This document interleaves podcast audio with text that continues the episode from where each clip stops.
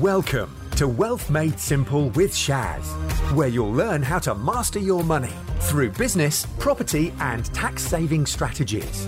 Your host has collectively helped his clients make tens of millions of pounds in additional profits through these strategic approaches to business. Introducing Shaz Nawaz, an award winning chartered accountant, property tax expert, entrepreneur, and property investor. Hi, it's Shaz here. This is the first of many Finance Friday live sessions that I'll be doing for you, covering all sorts of things from finance to property tax to my property deals uh, and anything and everything above and beyond that. An interesting question I was asked earlier this week by uh, a client was what actually leads to a tax inquiry, which is uh, a pretty interesting question.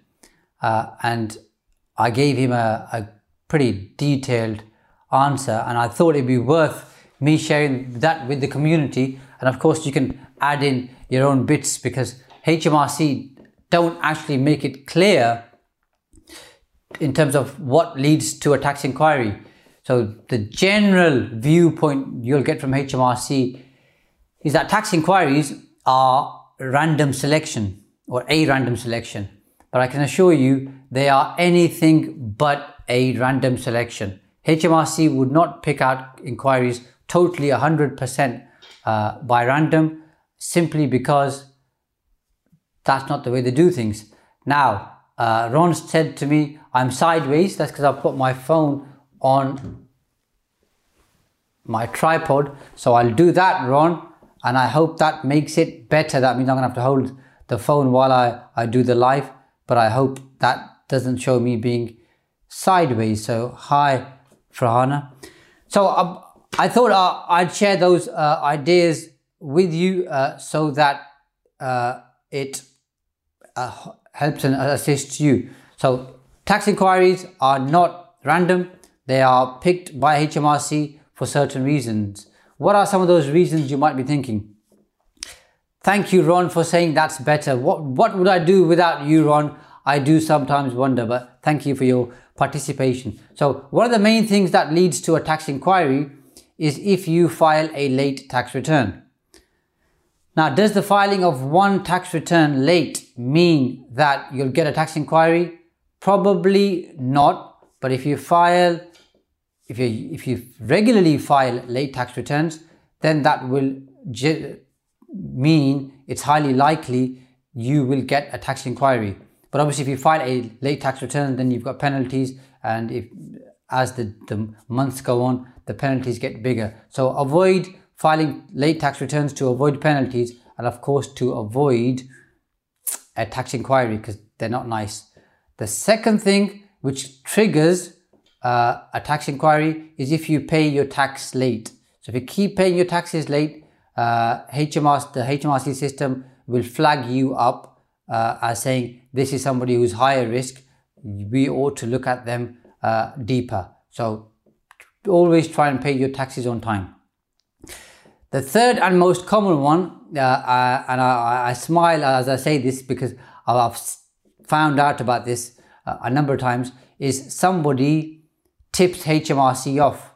So the general one usually is husband and wife, boyfriend, girlfriend uh, break up, uh, and one of them tips off HMRC, gives them information uh, about things uh, which uh, might or might not be true, but HMRC uh, are likely to follow that inquiry up and open up an inquiry. And of course, it doesn't have to be husband and, and wife or boyfriend, girlfriend.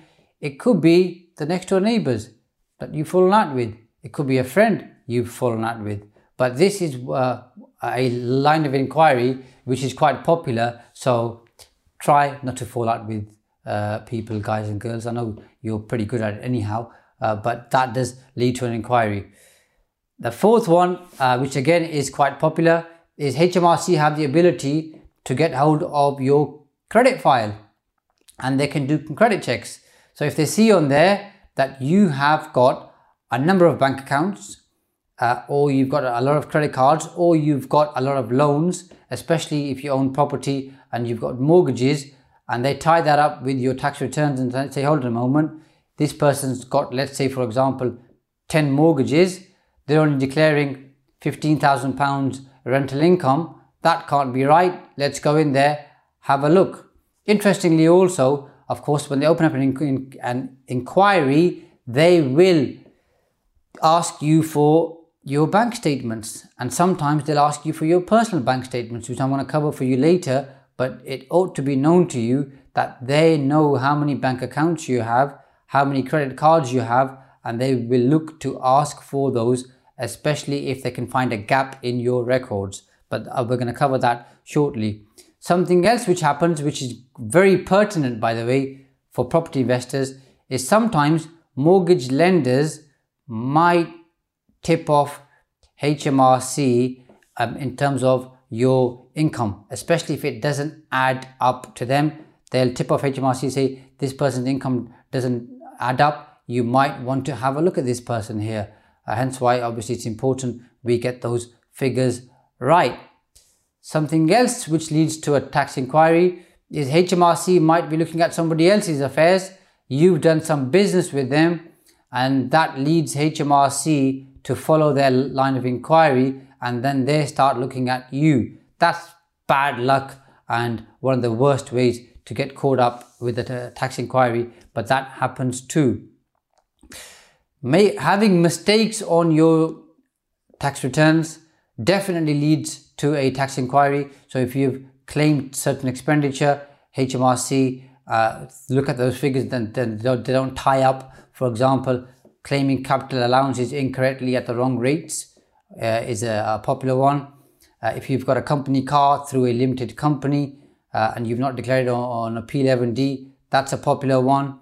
Uh, if you've got property and there's a high level of repairs and maintenance, that's a very big and popular one, uh, which leads to a lot of tax inquiries. But mistakes or certain figures that don't tie up or certain patterns uh, that don't tie up will lead to an inquiry. And then the 10th one is where they say it's a random selection. I'm sure they pick a few uh, randomly just to justify that. But what usually happens is once the system notifies uh, HMRC personnel that the, a particular file is of high risk, then HMRC have their risk assessment team who go through the file, look at other public information areas to see what's going on and they will then decide whether or not to open up an inquiry. So it's it, not random whatsoever. And HMRC raise about 30 billion pounds every single year through compliance checks. So it's a big deal and that's why they keep doing it. Uh, so if you have an inquiry, what are some of the things that you ought to know where people trip up? The first and most obvious one is never ever lie during a tax inquiry because it's highly likely you will get caught out. And when you caught out, HMRC inspectors hate people lying. They see it happening uh, all too often. They will come down on you like a ton of bricks. And above and beyond that, they will give you higher penalties. Whereas if you cooperate with them, uh, you make any disclosure that needs to be made, uh, they will be more open with you and the penalties will be lower. So do not lie, whatever you do. Another favorite of HMRCs is once they've opened up an inquiry, they will ask you to have a meeting. So please remember, there is no compulsion for you to meet with them whatsoever. I know a lot of accountants and advisors will say have a meeting. It's totally up to you. You don't have to. And remember, if you go into a meeting, HMRC officers are trained. They will spend quite a few hours getting together a whole list of questions. And part of their job is as they're asking you questions, they are closing certain corridors uh, as they take you down a particular path. And once you've gone down that path, it's pretty hard to come back especially if you've answered all those questions. So most of those questions aren't random, they are on purpose. So avoid the meeting if you can. HMRC inspectors will give you this uh, defense or reason that if you meet with us, that shows you're cooperating. Uh, therefore, we're going to charge you less penalties if we have to charge you a penalty. That is not totally true. You have, you should cooperate with them, but just because you did not go and meet with them, that does not show a lack of cooperation. Now, let's say if you do decide to meet with them, always make sure you ask them for a detailed agenda alongside timings for the meeting. With the detailed agenda, if they ever go off topic and ask you something off the agenda, you can say, This is not, not on the agenda, we don't want to talk about it, and you can move on. If the meeting goes beyond the timings they gave you, you can say, I've only booked two and a half hours for this meeting. We've had two and a half hours. Let's now call it a day and you can end the meeting. And of course, most importantly, if you don't like their line of questioning uh, or you don't feel comfortable, you can walk away and walk out of that meeting anytime you like. You are under no compulsion to stay in that meeting if you don't feel comfortable. HMRC officers will usually bring somebody to take notes. If you don't feel comfortable with that person being there, you can ask for them to leave the room because you are allowed privacy. And if you don't feel comfortable uh, disclosing that information to somebody else apart from the HMRC inspector, you don't have to.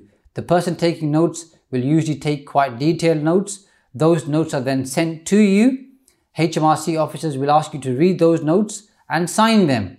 My advice to you is Think very carefully before you sign them because once you've signed them, HMRC will use that information if they can against you. So if you've said anything in the meeting where you've gone home and thought about it, reflected, and thought this wasn't quite accurate or isn't represented accurately, change those meeting notes when you respond to HMRC after they send those meeting notes to you. Do not sign them.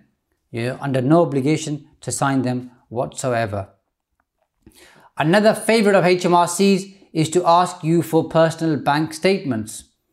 They are not entitled to those personal bank statements. However, if they find discrepancies in your accounts, they've broken down the records, there's a lot of missing information, and they can't uh, accurately say that the accounts are correct, then they might ask you for personal bank statements. But do not volunteer them on their first request and always challenge them and ask them why they think they should have access to your personal bank statements because they are a private document which HMRC are not entitled to. So always question that. HMRC are entitled to ask for information which is reasonably required. If you ask any lawyer uh, in this group uh, what the word reasonable means, they'll tell you it's quite loose and not always easy to define. So when HMRC ask you for information, always ask them, is this reasonably required? And please justify to us why you think it's reasonably required. Because they'll ask you for anything they like. Sometimes they will try things on. And if you resist, you'll find they'll back down more often than not. Uh, so don't give them anything and everything that they ask for. When an inquiry comes to an end, always get your accountant or advisor to ask HMRC to verify that you've claimed all the different reliefs, exemptions, and allowances. They'll come back to you and say to you, it's not their job to, to advise you of that, but you can say, We've been through the inquiry, we've cooperated with you, we've given you all the information we can. So, can you now confirm to us that we've claimed all the different reliefs, exemptions, and allowances? And most inspectors are pretty okay like that. If you have underpaid tax and they want to charge you more tax, they are going to give you a penalty. Remember, you should negotiate those penalties. So if they start out at 50%, ask them for their reasons why they think it should be 50% and then challenge that, negotiate. Uh, quite often, 50% can come down to 20%, 25%. So don't just accept whatever they give you as a penalty. And at the end of the inquiry, they are going to ask you especially if they find mistakes and gaps, they will ask you to sign a statement of assets and liabilities, by all means complete that and give it to HMRC, but you don't have to sign it. So some of you uh, might know and recall, if you're as old as I am, uh, that, that there was a guy called Lester Piggott, who was a jockey, and quite famously, he went to prison for tax fraud. What he did was he signed his statement of assets and liabilities, forgot to list a certain bank account, and then paid HMRC by check using the bank account which he hadn't declared on his statement of assets and liabilities. And therefore, HMRC used that pretty much to hang him. So do not sign the assets and liabilities form, but by all means, uh, give that information to them. So I hope you found that useful. Going forward, I'll be covering different areas of finance and tax. So if you have any particular topics you want me to cover, I'm more than happy to, to do that. Finance Friday, 8 o'clock on every single Friday, as the title suggests. I hope you'll join me in the future and I hope you find this useful. Bye for now and have a pleasant weekend. Thanks for listening to Wealth Made Simple. You can follow and contact Shaz on the Facebook pages Entrust Property Tax and The Profits Wizard. You can also find Shaz on LinkedIn, YouTube, and Instagram. Alternatively, email him at shaz at aa accountants.co.uk. Build your wealth by mastering money.